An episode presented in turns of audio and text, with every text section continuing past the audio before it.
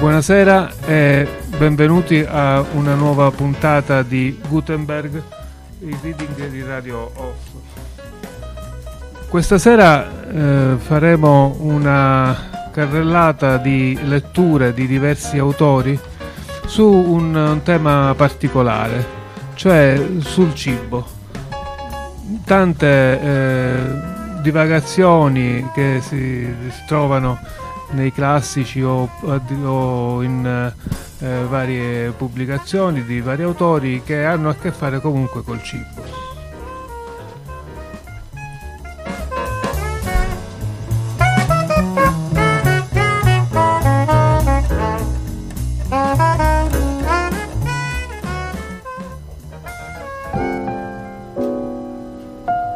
Anche oggi eh, sono con me Grazia Capanzano e Rita Patti che eh, coadiuveranno nella lettura del, dei brani che abbiamo scelto.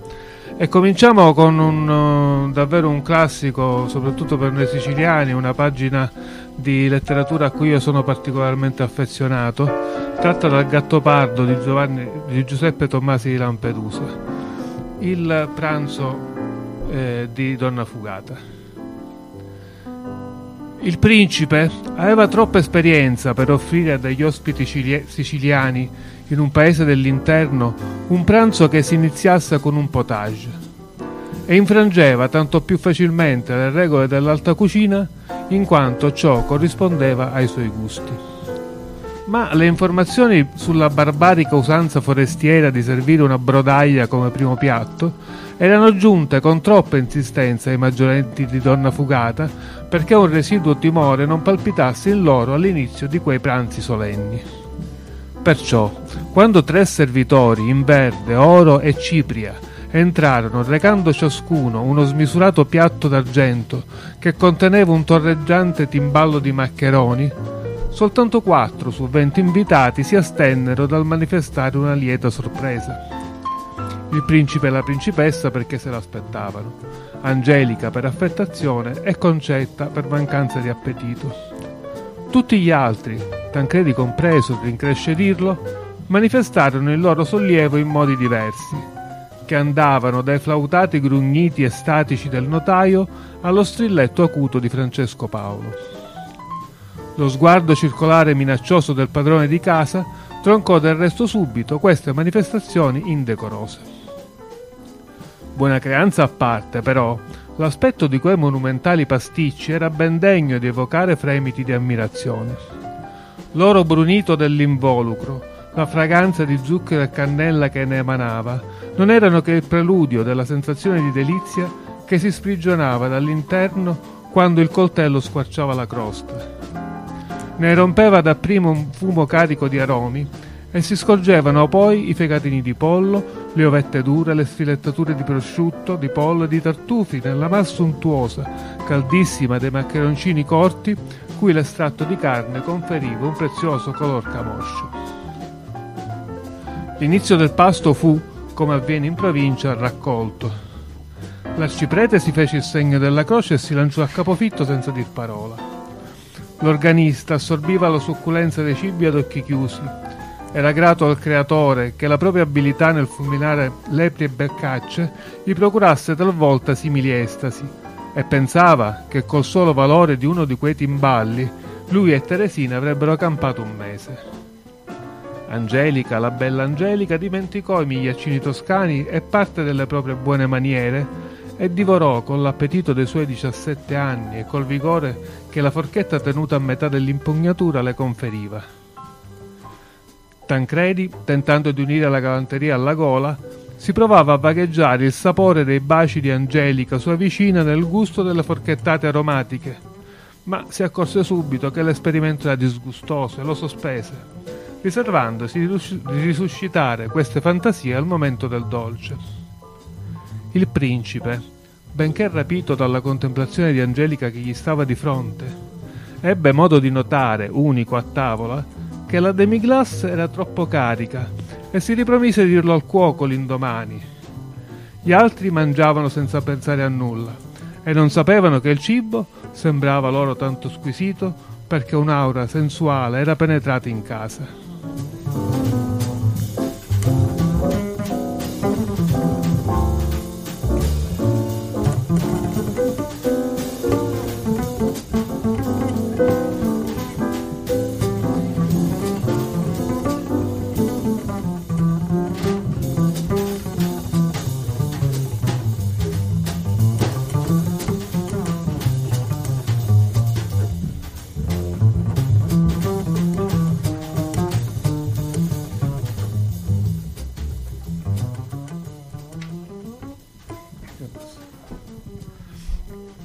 Rimaniamo in Sicilia per eh, una, leggere una pagina di Elio Vittorini.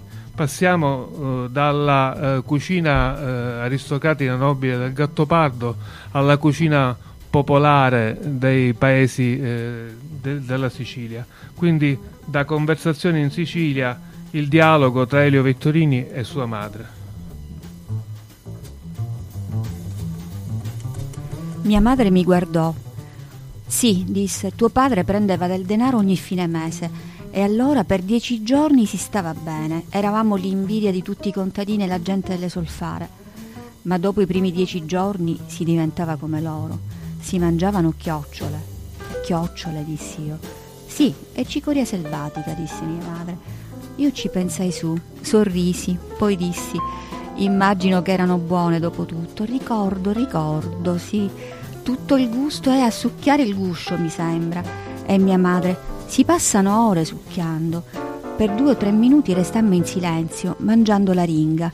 Poi mia madre ricominciò a parlare, mi spiegò alcuni modi di cucinare le, co- le chiocciole. Così avrei potuto insegnarla a mia moglie, mi disse. Ma io le dissi che mia moglie non cucinava chiocciole e mia madre volle sapere che cucinava mia moglie in genere e io le raccontai che cucinava in genere lesso. Lesso? Di che? esclamò mia madre. Lesso di carne, dissi io.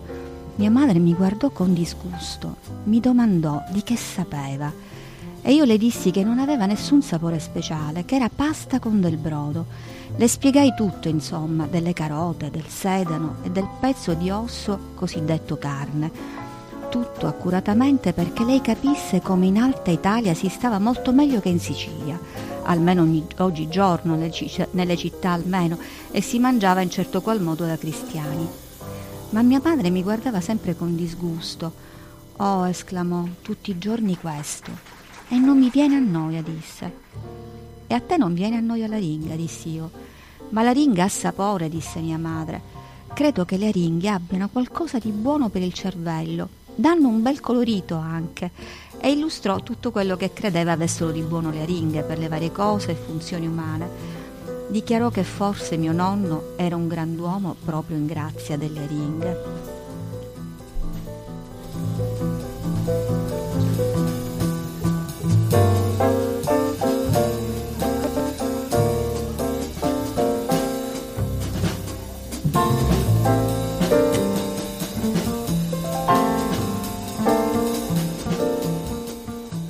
Lasciamo la Sicilia e andiamo in Nord Italia, in Lombardia, per eh, sentire la ricetta di uno dei eh, piatti più famosi e caratteristici, il risotto alla milanese.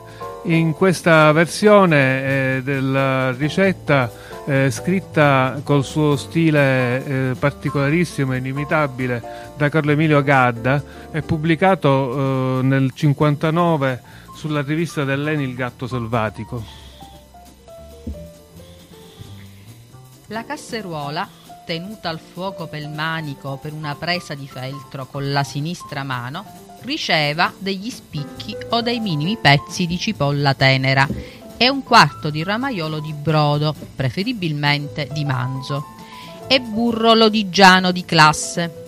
Burro quantum prodest, udito il numero dei commensali. Al primo soffriggere di codesto modico apporto butirroso cipollino, per piccoli reiterati versamenti sarà buttato il riso. A poco a poco, fino a raggiungere un totale di 2-3 pugni a persona, secondo l'appetito prevedibile degli attavolati. Né il poco brodo vorrà dare inizio per sé solo a un processo di bollitura del riso. Il mestolo di legno ora ci avrà a che fare tuttavia gira e rigira. I chicchi dovranno pertanto rosolarsi e a momento indurarsi contro il fondo stagnato ardente in codesta fase del rituale, mantenendo ognuno la propria personalità, non impastarsi e neppure aggrumarsi. Burro quantum sufficit, no più, ve ne prego. Non deve far bagna o intingolo sozzo, deve untare ogni chicco e non annegarlo il riso da, ha da indurirsi, ho detto, sul fondo stagnato. Poi a poco a poco si rigonfia e cuoce per l'aggiungervi a mano a mano del brodo, in che vorrete essere cauti e solerti. Aggiungete un po' per volta del brodo, a principiare da due mezze ramaiolate di quella attinto da una scodella marginale che avrete in pronto. In essa sarà disciolto lo zafferano in polvere, vivace, incomparabile e stimolante del gastrico, venutoci dai pistilli disseccati e poi debitamente macinati del fiore. Per otto persone due cucchiaini da caffè. Il brodo zafferanato dovrà aver attinto un color giallo manderino, talché il risotto, a cottura perfetta, 20-22 minuti, abbia risultare giallo-arancio. Per gli stomaci timorati basterà un po' meno, due cucchiaini rasi e non colmi, e ne verrà fuori un giallo chiaro canarino. Quel che più importa è adibire al rito un animo timorato degli dei e reverente del reverendo Esculapio, o per dir meglio Asclepio, e immettere nel sacro risotto alla milanese ingredienti di prima qualità. Per il burro, in mancanza di lodi, potranno sovvenire Melegnano, Castelbuttano, Soresina, Melzo, Castelpusterlengo, tutta la bassa milanese al di sotto della zona delle risorgive, dal Ticino all'Adda e da a Crema e Cremona. Alla margarina dico no, e al burro che ha il sapore delle saponette no. Il risotto alla milanese non deve essere scotto, oibò, no, solo un po' più che al dente sul piatto. Il chicco intriso ed enfiato dei suddetti succhi, ma chicco individuo, non appiccicato ai compagni, non ammollato in una melma, in una bagna che riuscirebbe schifenza. Del parmigiano grattugiato è appena ammesso dai buoni risottai. È una banalizzazione della sobrietà e dell'eleganza milanesi.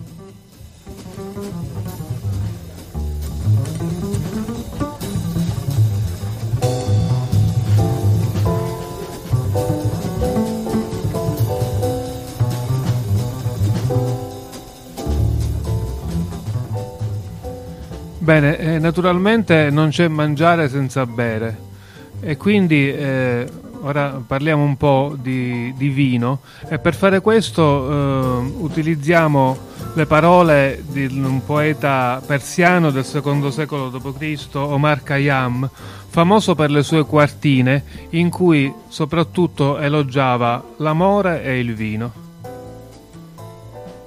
Alle labbra di questa povera e polverosa coppa bevi per svelare il sottile segreto della vita. Le labbra della coppa alle mie labbra mormorarono. Bevi fin quando vivrai, dopo non potrai più farlo. Solo l'uva può, con logica assoluta, confutare in numeri e noiose sette. Solo l'alchemico vino può, in un istante, mostrarci la vita che trasmuta il piombo in oro. Dovendo bere vino, fallo con i sapienti, o con una bella dal volto di luna, dovendo bere vino, fallo con dovizia. Bevine poco, ogni tanto ed in segreto. Da quando la luna e i pianeti comparvero in cielo, nessuno vide mai cosa più dolce di purissimo vino. Pien di stupore son io per i venditori di vino, che quelli che cosa mai possono comprare migliore di quel can venduto. Con bella fanciulla arriva il ruscello, e vino e rose, finché m'è concesso godrò in pura letizia, finché fui, sono e sarò in questo mondo, ho bevuto, bevo e berrò sempre del vino.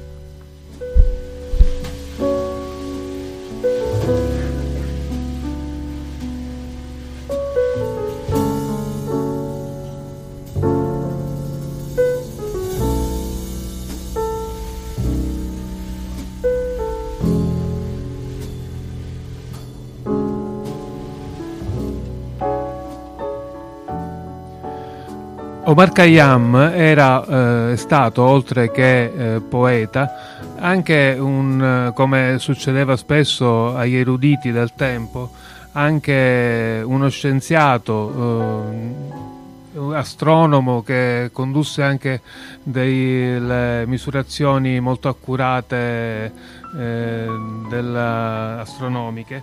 E, mh, questo ci eh, eh, porta ad, un altro scienziato del Rinascimento italiano, il più importante secondo me, Galileo Galilei, che anche lui, oltre a scrivere in maniera stupenda eh, i suoi eh, saggi eh, sul eh, sistema eh, del, sul sistema solare, eccetera, e fu anche scrittore e, e, poeta. In gioventù, quando fu appena eh, nominato eh, professore all'Università di Venezia, eh, scrisse questo capitolo contro il portare la, la, toga, che è un atto di ribellione eh, di uno spirito libero contro la coercizione di dover presentarsi sempre in, eh, in toga nel finale di questo capitolo eh, Galileo Galilei fa un eh, curioso paragone fra gli uomini e i fiaschi di vino. Che importa aver le vesti rotte o intere, che gli uomini siano turchi o bergamaschi, che gli si dia del tu o del messere. Là non sta né rasi né dommaschi. Anzi, vo dirti una mia fantasia, che gli uomini sono fatti come i fiaschi. Quando tu vai all'estate all'osteria, alla Bertuccia, al Porco, a Sant'Andrea, al Chiassolino, alla Malvagia, guarda quei fiaschi, innanzi che tu bea quel, che v'è dentro. Io dico quel vin rosso che fa vergogna al greco e alla verdea. Tu gli vedrai che non han tanto indosso, che il ferro vecchio ne desse un quattrino, mostrano la carne nuda insino all'osso e poi son pieni di sì eccellente vino che miracol non è se le brigate gli dan del glorioso e del divino. Gli altri, che hanno quelle vesti delicate, se tu gli tasti, o son pieni di vento, o di belletti o d'acqua profumate, o son fiascacci da pisciarvi dentro.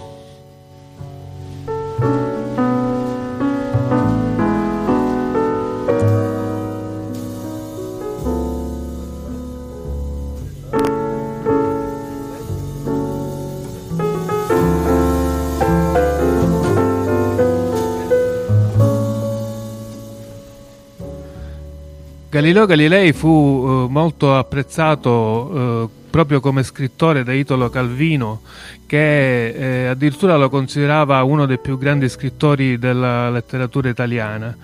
E effettivamente alcune pagine del dialogo sopra i sistemi del mondo, quando descrive la Luna o i suoi, o i suoi esperimenti, sono veramente pagine di, di bella letteratura. E quindi, visto che abbiamo eh, nominato Italo Calvino, eh, eh, leggiamo un, un, brano tratto dal romanzo Palomar, in cui eh, il, il, protagonista della, eh, de, del libro eh, fa una attenta catalogazione di formaggi. Questo negozio è un museo il signor Palomar, visitandolo, sente come al Louvre, dietro ogni oggetto esposto, la presenza della civiltà che gli ha dato forma e che da esso prende forma. Questo negozio è un dizionario. La lingua è il sistema dei formaggi nel suo insieme una lingua la cui morfologia registra declinazioni e coniugazioni in innumerevoli varianti e il cui lessico presenta una ricchezza inesauribile di sinonimi, usi idiomatici, connotazioni e sfumature di significato, come tutte le lingue nutrite dall'apporto di cento dialetti. È una lingua fatta di cose. La nomenclatura ne è solo un aspetto esteriore, strumentale, ma per il signor Palomar impararsi un po' di nomenclatura resta sempre la prima misura da prendere se vuole fermare un momento le cose che scorrono davanti ai suoi occhi. Estrae di tasca un taccuino, una penna, comincia a scriversi dei nomi, a segnare accanto a ogni nome qualche qualifica che permetta di richiamare l'immagine alla memoria. Prova anche a disegnare uno schizzo sintetico della forma. Scrive Pavé d'Hervol e annota Muffe Verdi. Disegna un parallelepipedo piatto e su un lato annota 4 cm circa. Scrive Semmor e annota cilindro grigio granuloso con un bastoncino dentro e lo disegna, misurandolo a occhio 20 cm. Poi scrive Chabicholi e disegna un piccolo cilindro. Messier, uh, Messier! Una giovane formaggiaia vestita di rosa è davanti a lui, assorto nel suo taccuino. È il suo turno, tocca a lui. Nella fila dietro di lui tutti stanno osservando il suo incongruo comportamento e scuotono il capo con l'aria tra ironica e spazientita con cui gli abitanti delle grandi città considerano il numero sempre crescente dei deboli di mente in giro per le strade. L'ordinazione elaborata e ghiotta che aveva intenzione di fare gli sfugge dalla memoria. Balbetta, ripiega sul più ovvio, sul più banale, sul più pubblicizzato, come se gli automatismi della civiltà di massa non aspettassero che quel suo momento di incertezza per riafferrarlo in loro balia. Thank you.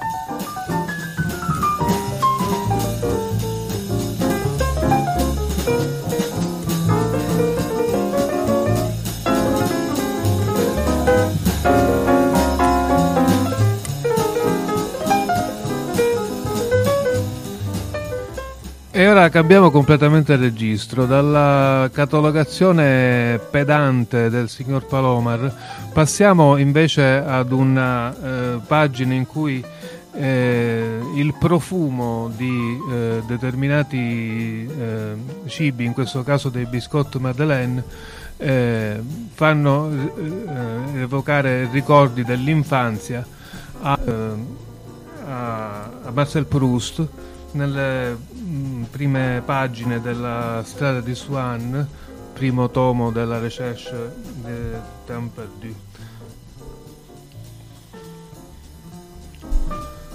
E appena ebbi riconosciuto il sapore del pezzetto di Madeleine, inzuppato nel tiglio che mi dava la zia, benché non sapessi ancora e dovessi rimandare a molto più tardi la scoperta del motivo per cui quel ricordo mi rendesse tanto felice, Subito la vecchia casa grigia sulla strada dove era la sua camera si adattò come uno scenario di teatro al piccolo padiglione che dava sul giardino, costruito sul retro per i miei genitori.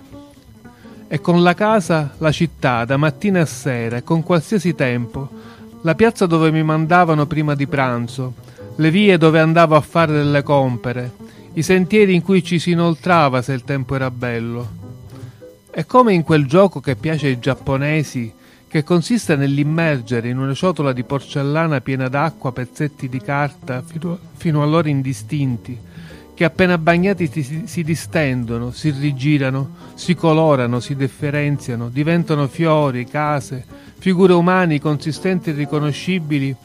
Così ora, tutti i fiori del nostro giardino e quelli del parco di Swan e le ninfee di Vivonne e la brava gente del villaggio e le loro piccole case, la chiesa e tutta Combray e i suoi dintorni, tutto questo che sta prendendo forma e solidità è emerso, città e giardini, dalla mia tazza di tè.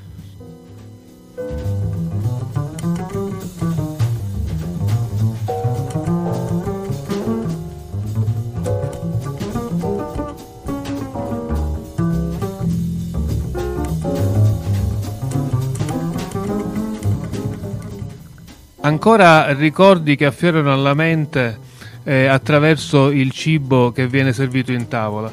Eh, in questo caso dal eh, romanzo di Karen Blixen, il, il pranzo di Babette. Spesso quelli di Berlevag durante un buon pasto sentivano un po' di peso allo stomaco. Quella sera non fu così. I convitati si sentivano alleggerire di peso e di cuore più e più bevevano si resero conto che quando l'uomo non ha solo totalmente dimenticato ma anche fermamente respinto ogni idea che riguardi il mangiare e il bere, allora sì che mangia e beve nel giusto stato. Il generale Lowen Ilm smise di mangiare e si fece immobile. Era riportato indietro nel tempo, a un pranzo di Parigi, un piatto incredibilmente ricercato e gustoso era stato servito quella sera. Egli ne aveva chiesto il nome al suo vicino, il colonnello Galifè, e il colonnello gli aveva detto, sorridendo, che si chiamava Caglie in. Gli aveva poi spiegato che quel piatto era stato inventato dal cuoco dello stesso caffè in cui stavano pranzando, persona nota in tutta Parigi come il più grande genio culinario dell'epoca. E tanto più sorprendente, quel cuoco era una donna. Infatti, diceva il colonnello Galifè, questa donna sta ora trasformando un pranzo al caffè anglais in una specie di avventura amorosa, una di quelle avventure amorose nobili e romantiche in cui non si distingue più tra la fame o la sazietà del corpo e quella dello spirito. M'è già capitato di battermi in duello per amore d'una dama bionda, ma per nessuna donna a Parigi, mio giovane amico, verserei più volentieri il mio sangue. Il generale Lowen Ilm si voltò verso il vicino di sinistra e gli disse: Ma questo è Calien Sarcophage. Il vicino, che aveva appena ascoltato la descrizione d'un miracolo, lo guardò distrattamente, poi assentì e rispose Sì, sì, certo. Che altro potrebbe essere?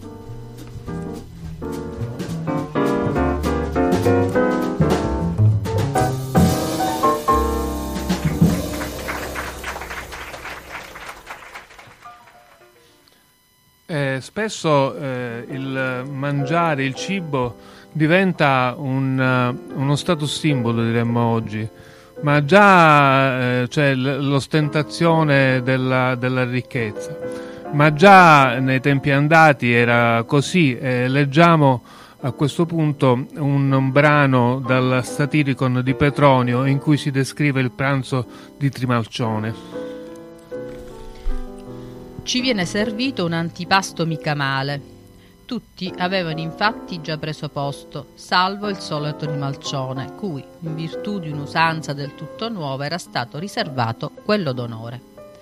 Al centro del piatto di portata troneggiava un asinello in bronzo di Corinto, con sopra un basto che da una parte era pieno di olive nere e dall'altra di chiare.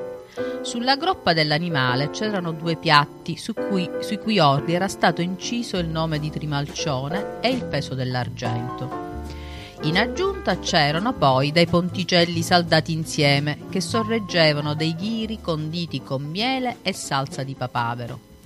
E ancora c'erano delle salsicce che friggevano sopra una graticola d'argento e sotto la graticola prugne di Siria con chicchi di melagrana.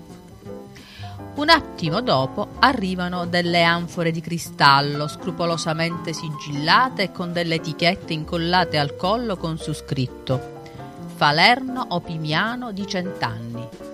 Mentre eravamo impegnati a leggere, Trimalcione batte le mani urlando Oddio, dunque il vino vive più a lungo di un pover'uomo. Ma allora scoliamocelo d'un fiato.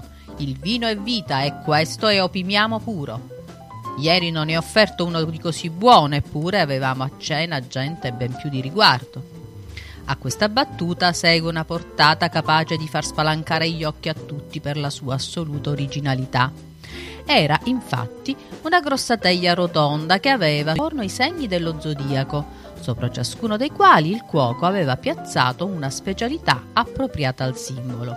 Sull'ariete dei ceci di Arezzo, sul toro un quarto di bue, sui gemelli testicoli e rognoni, sul cancro una corona, sul leone fichi africani, sulla vergine una vagina di scrofa, sulla libbra una bilancia con una focaccia in un piatto e un polpettone nell'altro.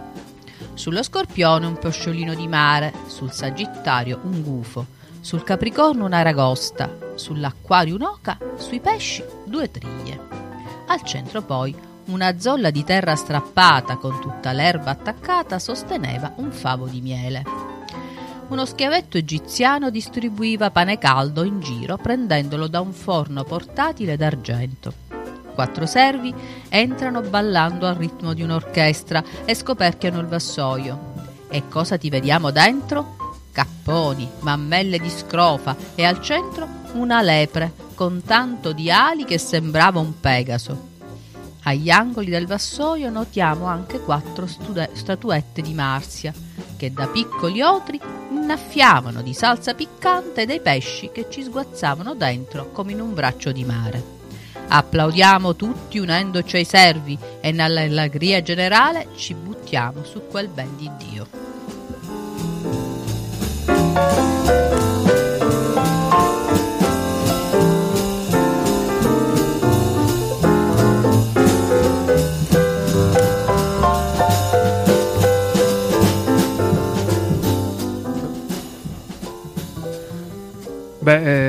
Bella esagerazione questo pranzo di Trimalcione. Verrebbe da dire, ora per eh, rinfrescarmi mi faccio un'insalata, ma anche le insalate possono, con, possono nascondere delle insidie.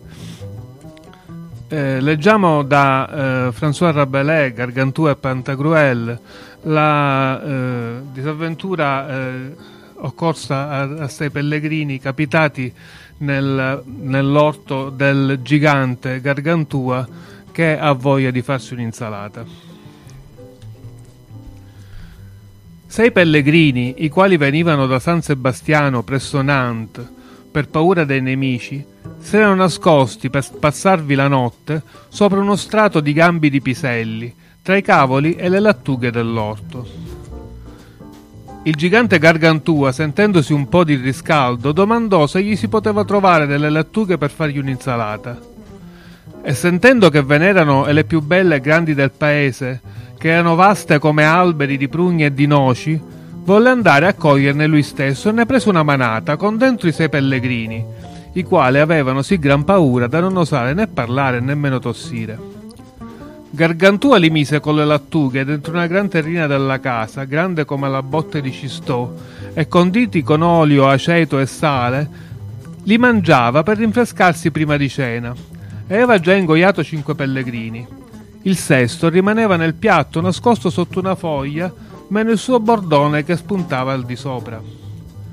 Vedendolo, Grangola disse a Gargantua: Mi pare ci sia un corno di lumaca, non lo mangiate? Perché? disse Gargantua, per tutto il mese le lumache sono buone. E tirando il bordone con attaccato il pellegrino se lo mangiò egregiamente. Poi ci beve su una tremenda sorsata di vino pinello aspettando che preparassero la cena. I pellegrini così ingoiati scansarono il meglio che poterono la mola dei suoi denti e pensavano che egli li avesse messi in qualche profonda fossa di prigione. E quando Gargantua beve la gran sorsata, credettero di annegare nella sua bocca e il torrente del vino li travolse fin quasi nell'abisso del suo stomaco. Tuttavia, saltando coi loro bordoni come fanno i Michelotti, poterono ricoverarsi alle falde dei denti.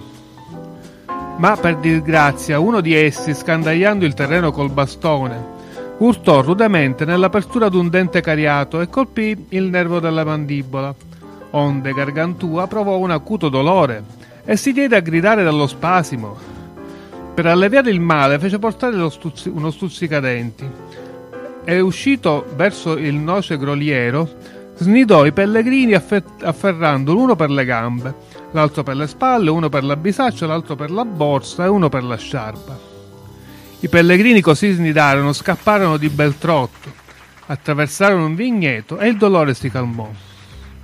In quel momento Eudemone lo chiamò per cenare, poiché era tutto pronto.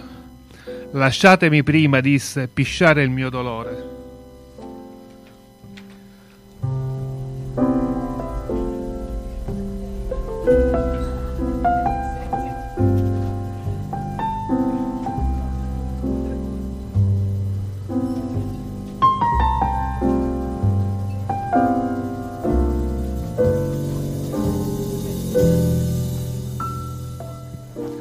Lasciatemi fare una citazione da uno dei più eh, importanti eh, eh, romanzi, libri capolavori del Novecento europeo. È un uh, libro che ha cambiato assolutamente il, il, modo di scrivere e il modo di intendere la letteratura. Sto parlando dell'Ulisse di James Joyce. Una brevissima citazione in cui si, si descrive quali erano i gusti eh, culinari del protagonista Leopold Bloom, che è un, un antieroe per eccellenza. Mr. Leopold Bloom mangiava con gran gusto le interiore di animali e di volatili. Gli piaceva la spessa minestra di rigaglie, gozzi piccanti, un cuore ripieno d'arrosto, fette di fegato impanate e fritte, uova di merluzzo fritte ma più di tutto gli piacevano i rognoni di castrato alla griglia, che gli lasciavano nel palato un fine gusto di urina leggermente aromatica. Beh, insomma, si sa che comunque la, la cucina anglosassone non sia eh, delle, delle, migliori al mondo. Eh, per, per provare questo rimaniamo ancora in Irlanda e ascoltiamo come eh, si fa uno stufato all'irlandese eh, come ce lo racconta Jerome K. Jerome in Tre uomini in barca. George disse che avevamo tempo da vendere e che quella era un'ottima occasione per preparare un pranzo coi fiocchi. Ci avrebbe fatto vedere lui quel che si poteva fare, accampati sul fiume in fatto di gastronomia, e propose che con la verdura e i resti del manzo freddo, nonché con gli altri avanzi, preparassimo uno stufato all'irlandese. Ci parve un'idea formidabile. George raccolse la legna e preparò il fuoco, mentre Harris ed io ci mettevamo a sbucciare le patate. Cominciammo allegramente, direi quasi baldanzosamente, ma la nostra spensieratezza svanì prima che avessimo finito di sbucciare la prima patata. Più sbucciavamo più rimaneva buccia da togliere. Quando avevamo tolto tutta la buccia e tutti i nodi di patata, non ne restava più, o almeno non ne restava una quantità apprezzabile. George mi si avvicinò per dare un'occhiata. La mia patata era ridotta alla dimensione di una nocciolina americana. E lui disse: oh così non va. Butti via troppa roba. Bisogna raschiarle. Lavorammo accanitamente per 25 minuti e riuscimmo a pulire quattro patate. Giorgio osservò che era assurdo mettere solo quattro patate in uno stufato all'irlandese. Allora ne lavammo una mezza dozzina giù di lì e li mettemmo a cuocere senza sbucciarle. Aggiungemmo anche un cavolo e un paio di chili di piselli. Vuotammo due cesti di viveri e raccogliemmo tutti gli avanzi da aggiungere allo stufato. C'era un mezzo pasticcio di maiale, una mezza scatoletta di salmone sott'olio, nonché un pezzo di lardo bollito freddo, e scaraventammo tutto nella pentola. George ci spiegò che quello era il vantaggio dello stufato all'irlandese. Ci si poteva sbarazzare di ogni sorta di avanzi. Verso la fine, il cane Montmorency, che aveva manifestato un grande interesse per le nostre manovre, si allontanò. Riapparve pochi minuti dopo tenendo in bocca un topo acquatico morto, di cui evidentemente voleva farci omaggio come suo contributo al pranzo. Non saprei dire se avesse intenzione di fare del sarcasmo o volesse realmente rendersi utile. Seguì una discussione sull'opportunità di mettere a bollire anche il topo. Harris disse che secondo lui sarebbe andato benissimo mescolato con l'altra roba, tutto contribuiva a rendere saporito lo stufato. Ma George si aggrappò alla mancanza di precedenti in materia. Lui preferiva andare sul sicuro, non arrischiare esperimenti. Harris insisté. Se non si prova una novità, come si fa a stabilire se è buona o cattiva? Sono proprio i tipi come te che intralciano il progresso del mondo. Pensa all'uomo che per primo assaggiò la salsiccia tedesca. Fu un successone quello stufato all'irlandese. Non credo di aver mai gustato di più un pasto.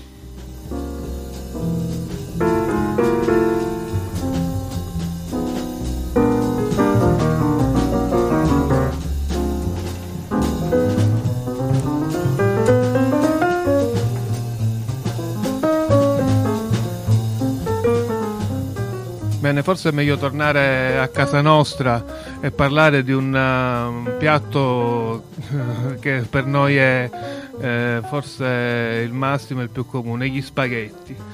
E, cominciamo con uh, un, un brano tratto dalla scienza in cucina e l'arte del mangiar bene di Pellegrino Artusi che alla fine dell'Ottocento scrisse questo grosso ricettario che forse è il primo eh, esempio in Italia di eh, ricettari di cucina. E ci descrive come si fanno gli spaghetti alla rustica. Gli antichi romani lasciavano mangiare l'aglio all'infima gente e Alfonso, re di Castiglia, tanto lo odiava da infliggere una punizione a chi fosse comparso a corte col puzzo dell'aglio in bocca più saggi gli antichi egizi, lo adoravano in forma di nume, forse perché ne avevano sperimentate le medicinali virtù. E infatti si vuole che l'aglio sia di qualche giovamento agli isterici, che promuova la secrezione delle urine, rinforzi lo stomaco, aiuti in digestione essendo anche vermifugo, serva di preservativo contro le malattie epidemiche e pestilenziali. Però Nei soffritti state attenti che non si cuocia troppo, che allora prende assai di cattivo. Ci sono molte persone alle quali, ignare della preparazione dei cibi, hanno in orrore l'aglio per la sola ragione che lo sentono puzzare nel fiato di chi lo ha mangiato crudo o mal preparato. Quindi, quale condimento plebeo, lo bandiscono affatto dalla loro cucina. Ma questa fisima li priva di vivande igieniche gustose come la seguente minestra, la quale spesso mi accomoda lo stomaco quando l'ho disturbato. Fate un battutino con due spicchi d'aglio e un buon pizzico di prezzemolo e l'odore del basilico se piace. Mettetelo al fuoco con olio a buona misura e appena l'aglio comincia a colorire gettate nel detto battuto 6 o 7 pomodori a pezzi condendoli con sale e pepe.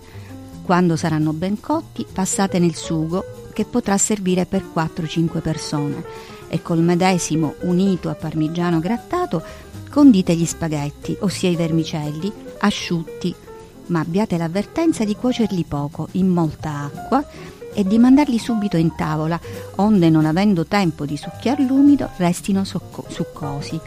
Anche le tagliatelle sono buonissime così condite.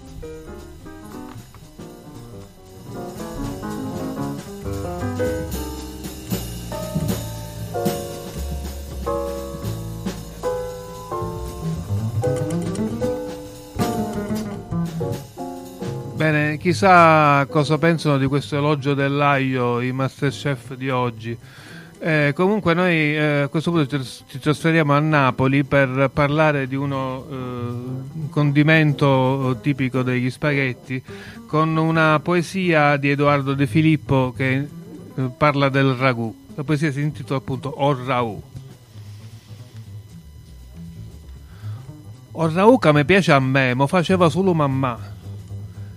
Ah, che maggio sposata a te ne parlammo per ne parlà. Io non sogno difficoltoso, ma le vammelle è mezzo astuso. Sì, va buono, come vuoi tu. Ma che ci avessimo appiccicà? Ma tu che dici? Chi sei Raù? Io mo magno proprio magnà. Ma mi fai dire una parola. Chissa è carne capommarola.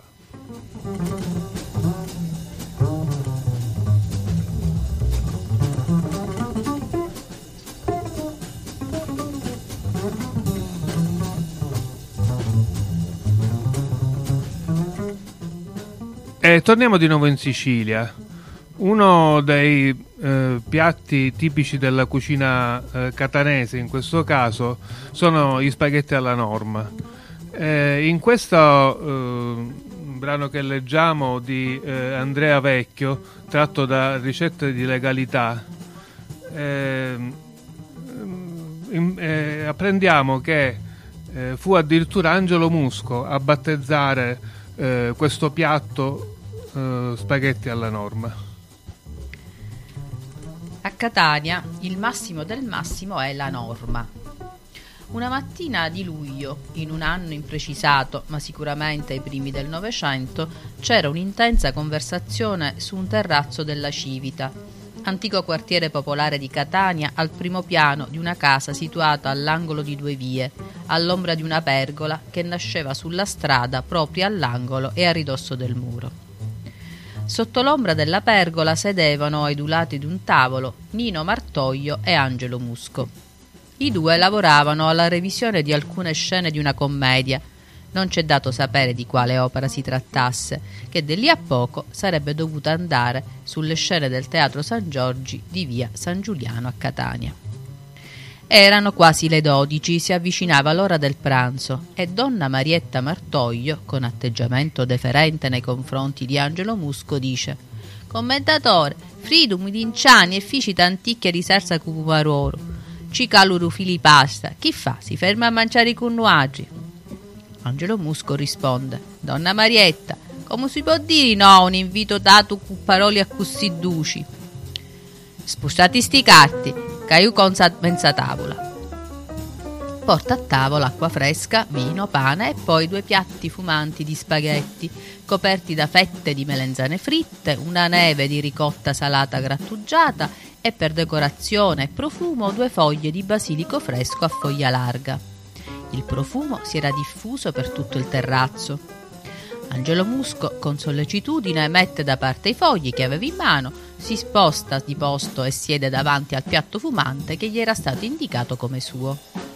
Aspira con voluttà il profumo e i vapori che dal piatto si sollevavano.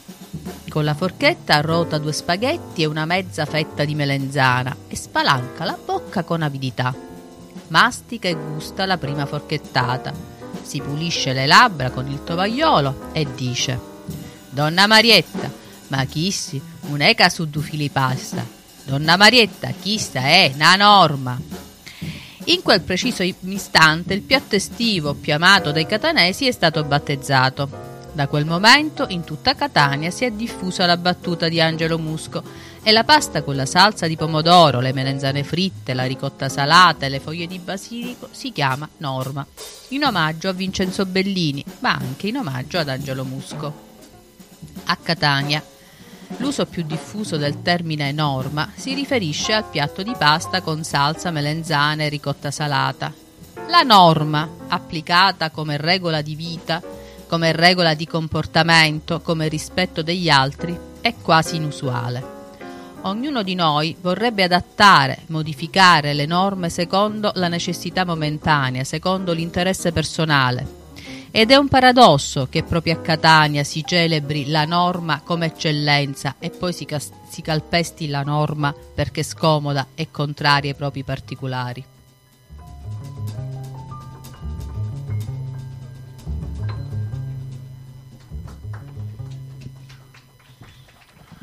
Eh, ma non tutti sono stati sempre d'accordo sulla bontà della pasta.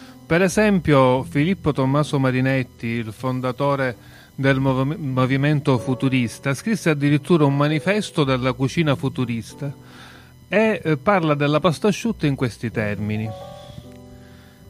Crediamo anzitutto necessaria l'abolizione della pasta asciutta, assurda religione gastronomica italiana. Forse gioveranno agli inglesi lo stoccafisso, il rosbiff e il budino, agli olandesi la carne cotta col formaggio, ai tedeschi i sauerkraut, il lardone affumicato e il cotechino.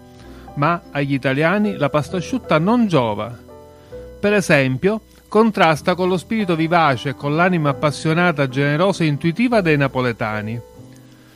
Questi sono stati combattenti eroici, artisti ispirati, oratori travolgenti, avvocati arguti, agricoltori tenaci a dispetto della voluminosa pasta asciutta quotidiana nel mangiarla essi sviluppano il tipico scetticismo ironico e sentimentale che tronca spesso il loro entusiasmo.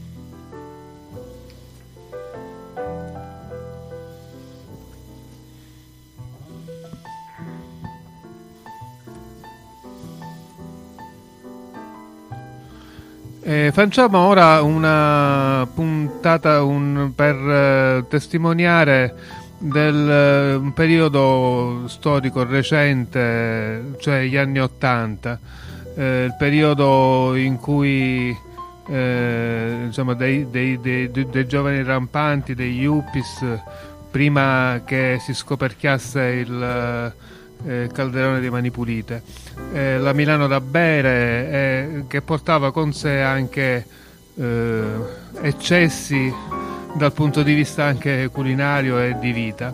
Eh, leggiamo da eh, Altri Libertini di Pier Vittorio Tondelli, un uh, scrittore eh, emiliano che infatti eh, ambienta le sue storie in Emilia. Eh, ricordo che Altri Libertini fu addirittura censurato e poi riabilitato per i suoi contenuti. E in questa pagina ascoltiamo eh, la vita notturna di un gruppo di donne.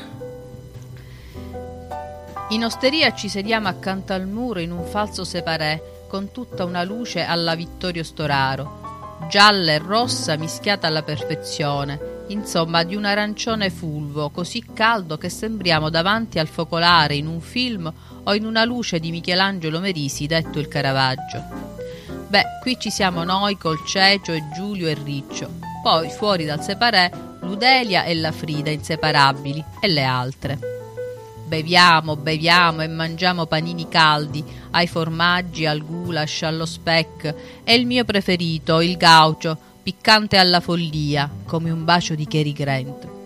Così bevo davvero tanto e mi faccio un gran miscuglio in pancia con birre frizzantini e me ne sto dunque per i cazzi miei a leggere quel che c'è sul muro, che sembra proprio che chiunque sia di qui passato abbia tracciato qualcosa, non solo sul muro, anche sul tavolaccio incidendolo di chi più chi meno.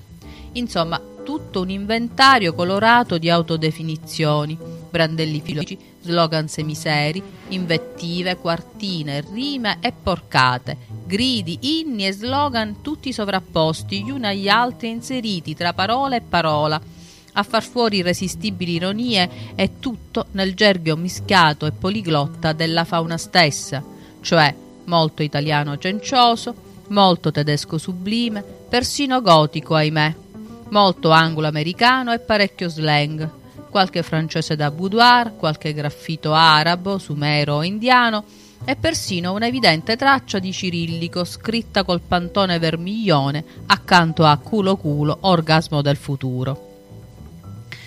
Dopo l'osteria siamo tutti fradici, che non abbiamo la forza nemmeno di rollar su uno spino, perché più di così si crepa e prendiamo a girare tutte abbracciate a cantare la marsigliese o la contessa e quando siamo nei pressi di una fontana c'è la corsa a bere, a bagnarsi, a, raccont- a raccattar sportine di plastica e a far gavettoni, soprattutto a Giulio, a Cecio, al Jimmy, che noi siamo bene organizzate. E la guerra prende tutta la piazzetta, che arrivano alti a dar manforte ai vili ma noi controlliamo la fontana e guerrigliamo proprio bene, tanto che poi loro si arrendono intopati dietro la 500, bagnati come al mare. Dopo nessuno c'ha più sonno e andiamo a far tardi per la campagna, ma siamo un po' spompati tutti quanti. Lo si vede che non facciamo che cantar canzoni di dieci anni fa. Lucio Battisti, Luigi Tenco, Fabrizio De André.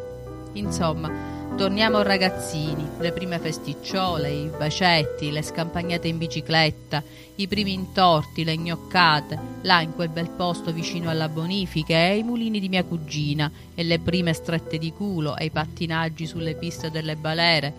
Tutto prima del liceo, della politica, dei concerti.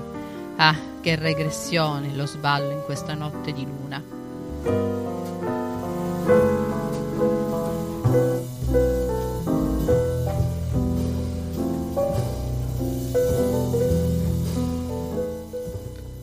Torniamo a eh, indagare un po' come il cibo può evocare altri sentimenti. Per esempio il cibo può essere molto sensuale. Leggiamo da Jorge Amado un brano tratto dal romanzo Gabriella, Garofano e Cannella. Anche altri clienti, prima occasionali, si erano fatti assidui la fama dei pasticcini di Gabriella aveva dilagato fin dai primi giorni fra i maniaci dell'aperitivo. I diversi piatti venivano declamati in prosa, in versi, in versi, perché il professor Giosuè vi aveva dedicato una quartina dove facevano rima Gabriella e Cannella, polpetta e cuoca moretta.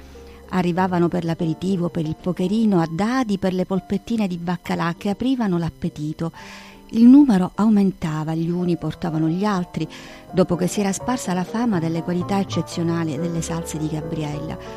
Quando entrava, si sentivano esclamazioni di vario genere, quel passo di danza, gli occhi bassi, il sorriso che dalle sue labbra si diffondeva su tutte le bocche.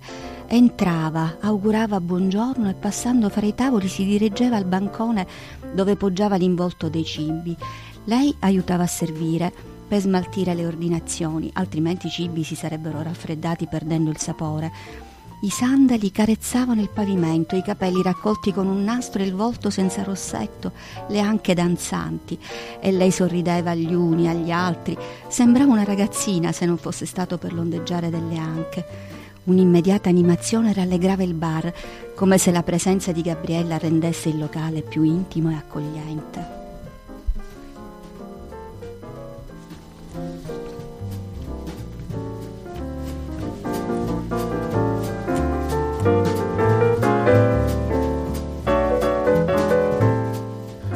E il cibo può essere, lo sappiamo, anche un afrodisiaco. Eh, vediamo che cosa ne pensa Isabella Allende in questo brano tratto appunto dal suo libro Afrodita. Ho scoperto un incantesimo per intrappolare l'amante sfuggente, tuttora praticato in certe zone rurali della Gran Bretagna. La donna impasta farina, acqua e burro, spruzza l'amalgama di saliva, poi lo mette tra le gambe per dargli la forma e il sapore delle sue parti intime, lo cuoce in forno e offre questo pane all'oggetto dei suoi desideri. Anticamente si mescolavano sangue, spesso elixir Rubens, o sangue mestruale o altri fluidi del corpo, fermentati nelle cavità di un teschio alla luce della luna. Se il cranio era appartenuto a un criminale morto sul patibolo, meglio ancora. Esiste una varietà sorprendente di afrodisiaci di questo tipo, ma ai giorni nostri scarseggiano persone che hanno il tempo di impastare o che dispongano di teste d'impiccato. La finalità degli afrodisiaci è incitare all'amore carnale, ma se perdiamo tempo ed energie nell'elaborarli, difficilmente potremo goderne i frutti. Se bisogna passare la giornata a preparare un piatto di lingue di canarino, non vedo come si possa poi dedicarsi ai giochi erotici, il ghiribizzo di dilapidare i risparmi per acquistare una dozzina di quei fragili uccellini allo scopo di strappar loro la lingua senza pietà ucciderebbe la mia libido per sempre.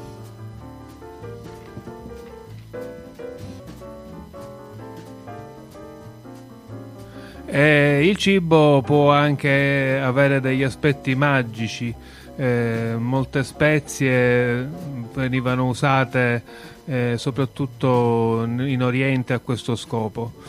Eh, leggiamo quindi un uh, brano tratto la, la, maga delle spezie della scrittrice indiana Citra Divakaruni. La moglie di, Au, di Auya, con una voce spaventosamente calma, senza più lacrime, dice: Mataji, una volta avevo paura della morte. Sentivo raccontare di donne suicide e pensavo come hanno potuto. Ora lo so, per quale ragione devo vivere? Una volta, più di qualsiasi altra cosa al mondo, volevo un bambino, ma è questa la casa adatta per accogliere una nuova vita? Accecata dalle lacrime non riesco a vedere il giusto rimedio. Trago un profondo sospiro, trattengo l'aria nei polmoni finché dalla rossa nebbia non emerge un nome. Finocchio. La spezia del mercoledì, il giorno di mezzo, dedicato alle persone di mezza età. Corpi dimentichi della passata flessualità, flessuosità bocche sconfitte dal peso di una vita così diversa da quella sognata. Finocchio, bruno come la terra umida, la corteccia degli alberi, le foglie che volteggiano nel vento autunnale, profumato dei cambiamenti in procinto di arrivare. Semi di finocchio, esclamo, rivolto alla moglie di Eugia, intenta a tormentare il bordo della dupatta con le dita inquiete. È una spezia portentosa. Prendine un pizzico, crudo e intero, dopo ogni pasto, per rinfrescare l'alito e facilitare la digestione e per darti la forza interiore necessaria nel tuo caso. Mi guarda con un'espressione disperata. Gli occhi di velluto spiegazzato dicono: È questo tutto l'aiuto che mi puoi offrire? Danne un poco anche a tuo marito. La moglie di Eugia si aggiusta alle maniche della curta, rimboccate poco prima per mostrarmi un altro livido, e si alza in piedi. Devo andare a casa, lui avrà chiamato almeno una dozzina di volte. Quando tornerà stasera la paura fluttua su di lei, scintillante, simile a esalazioni di calore che aleggiano sui marciapiedi spaccati dalla calura estiva. Paura, odio e delusione perché non faccio nient'altro. Il finocchio ha anche un'azione calmante, spiego. Vorrei poterle dire di più, ma ulteriori rivelazioni annullerebbero i poteri della spezia.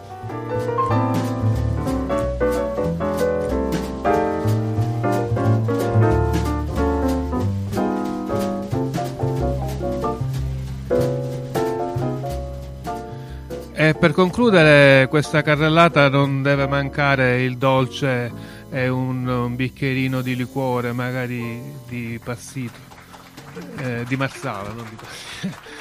E, per eh, concludere, quindi, torniamo al punto di partenza, cioè al Gattopardo di Giuseppe Tomasi Lampedusa. E questo brano del Gattopardo ci, ci mostra un aspetto del principe eh, un po' più anziano e un po' più eh, riflessivo nei, nei confronti della, della, morte rispetto a quello che abbiamo letto all'inizio eh, nel pranzo di Donna Fugata. Il pasto di mezzogiorno era quello principale e andò, grazie a Dio, del tutto liscio. Alla fine del pranzo venne servita la gelatina al rum. Questo era il dolce preferito di don Fabrizio e la principessa, riconoscente delle consolazioni ricevute, aveva avuto cura di ordinarlo la mattina di buon'ora si presentava minacciosa con quella sua forma di torrione appoggiato su bastioni e scarpate dalle pareti lisce e scivolose, impossibili da scalare, presidiata da una guarnigione rossa e verde di ciliegie e pistacchi. Era però trasparente e tremolante e il cucchiaio vi si affondava con stupefacente agio.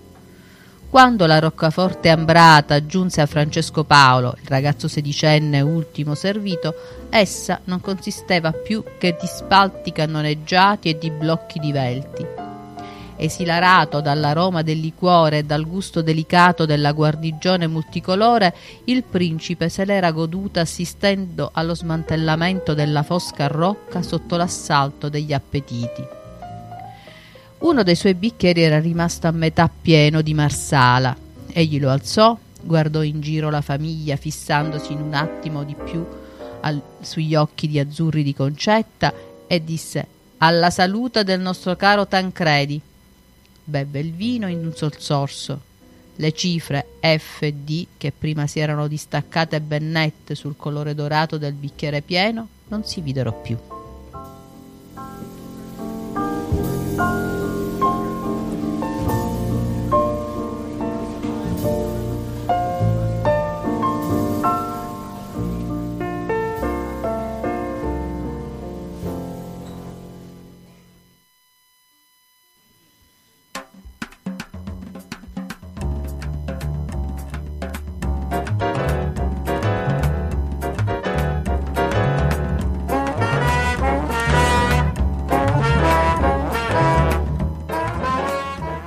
Così abbiamo concluso questa eh, carrellata sul eh, tema di cibo e letteratura. Spero che vi sia piaciuto vi abbia anche un po' divertito. Eh, ringrazio Grazia Crapanzano e Rita Patti che mi hanno coadiuvato nelle letture. Eh, vi do appuntamento a una prossima puntata di Gutenberg, la rubrica dei reading di Radio Off.